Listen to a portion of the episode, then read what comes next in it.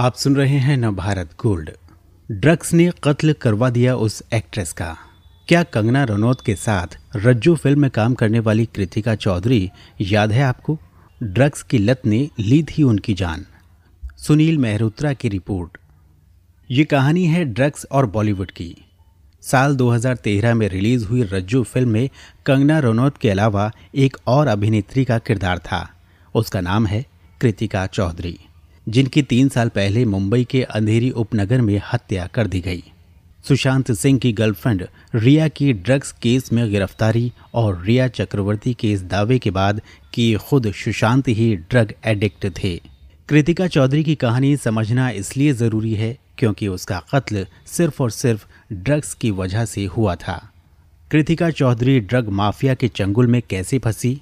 उस कहानी तक पहुँचने से पहले कृतिका की ज़िंदगी की कहानी सुनिए। वो हरिद्वार की रहने वाली थी। बारहवीं तक पढ़ी, बहुत कम उम्र में उसकी शादी कर दी गई। पति के साथ उनकी जमी नहीं तो दिल्ली चली आई। दिल्ली में बीए की डिग्री ली, विजय द्विवेदी तब अशोक विहार में पेस्ट कंट्रोल एजेंसी चलाता था, जहाँ कृतिका को रिसेप्शनिस्ट की नौकरी मिली। बाद में दोनों लिव इन रिलेशन में रहने लगे। इसी बीच कृतिका ने एक्टिंग क्लास ज्वाइन करने की इच्छा ज़ाहिर की। विजय उसे ग्रेटर कैलाश में साई गुरुकुल अकादमी ले गया। विजय ने खुद को कांग्रेस नेता जनार्दन द्विवेदी का बेटा बताया और कृतिका का वहाँ एडमिशन करवा दिया। साई गुरुकुल अकादमी को उन दिनों कोई रूपेश राय देखते थे।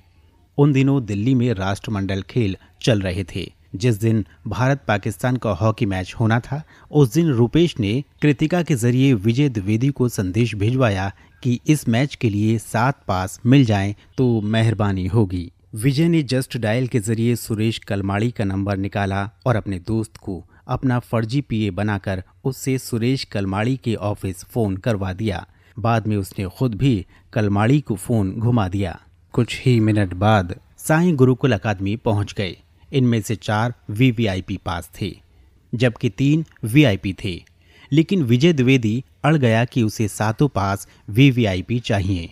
साई गुरुकुल अकादमी में पास लेकर आए व्यक्ति ने फिर सुरेश कलमाड़ी को फ़ोन किया। कलमाड़ी को कुछ शक हुआ। उन्होंने सीधे जनार्दन द्विवेदी को फ़ोन लगाया। उन्होंने कहा, विजय उनका बेटा नहीं है। दिल्ली पुलिस की एक टीम को वहाँ भेजा गया। विजय अरेस्ट हो गया। कुछ महीने बाद जब वो जमानत पर छूटा तो कृतिका को लेकर मुंबई आ गया। यहाँ दोनों ने शादी की। यहाँ विजय ने कृतिका को ऐसे एक्टिंग स्कूल में दाखिला दिलवाया, जिसमें टीवी एक्ट्रेस श्वेता तिवारी भी जुड़ी हुई थी। उसने वहाँ एक लड़की को खुद को जनार्दन द्विवेदी का बेटा बताते हुए प्रपोज कर दिया। लड़की को कुछ शक हुआ, उसने जनार्दन द्विवेदी को फ़ोन लगा दिया।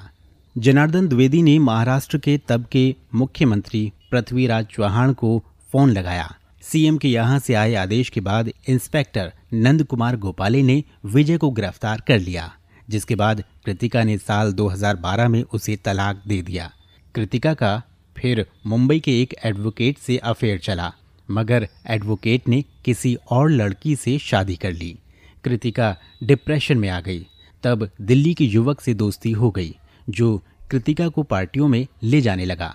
जहाँ शराब और ड्रग्स का खुलकर इस्तेमाल किया जाता था।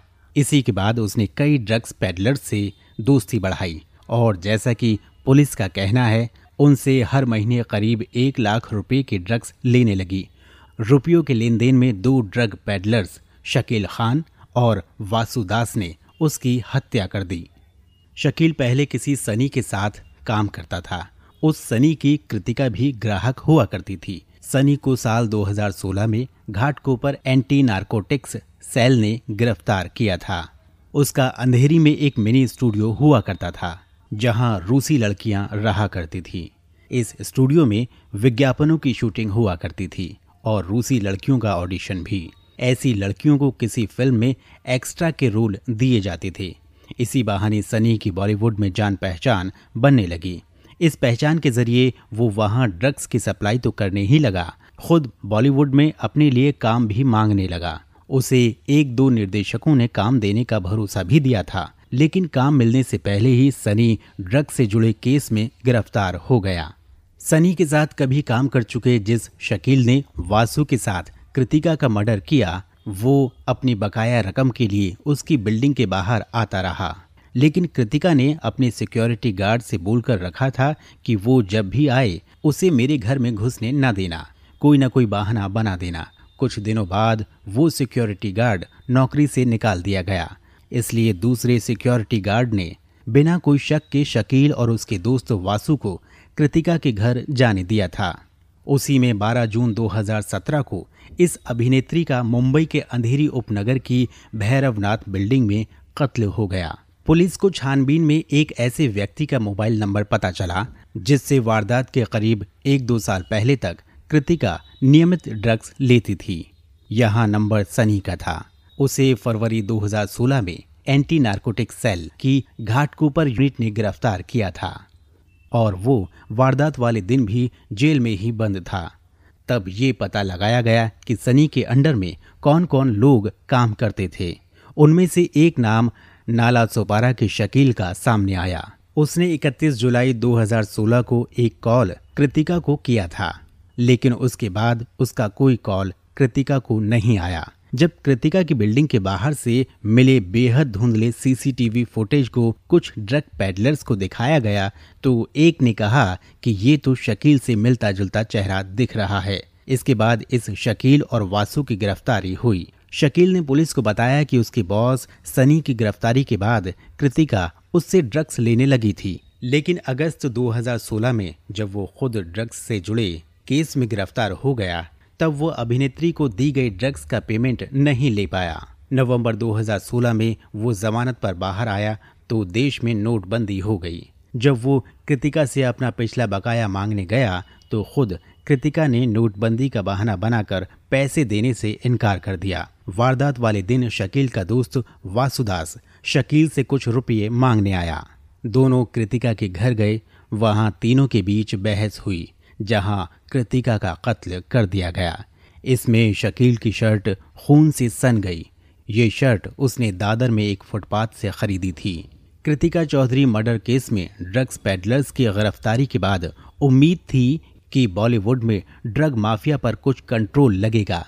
लेकिन सुशांत केस के बहाने नारकोटिक्स कंट्रोल ब्यूरो ने जिस तरह सिर्फ़ रिया और उसके भाई शौविक को ही नहीं, करीब आधा दर्जन ड्रग पेडलर्स को भी अरेस्ट किया है। उससे पता चलता है कि ड्रग माफिया का धंधा चकाचक चल रहा है।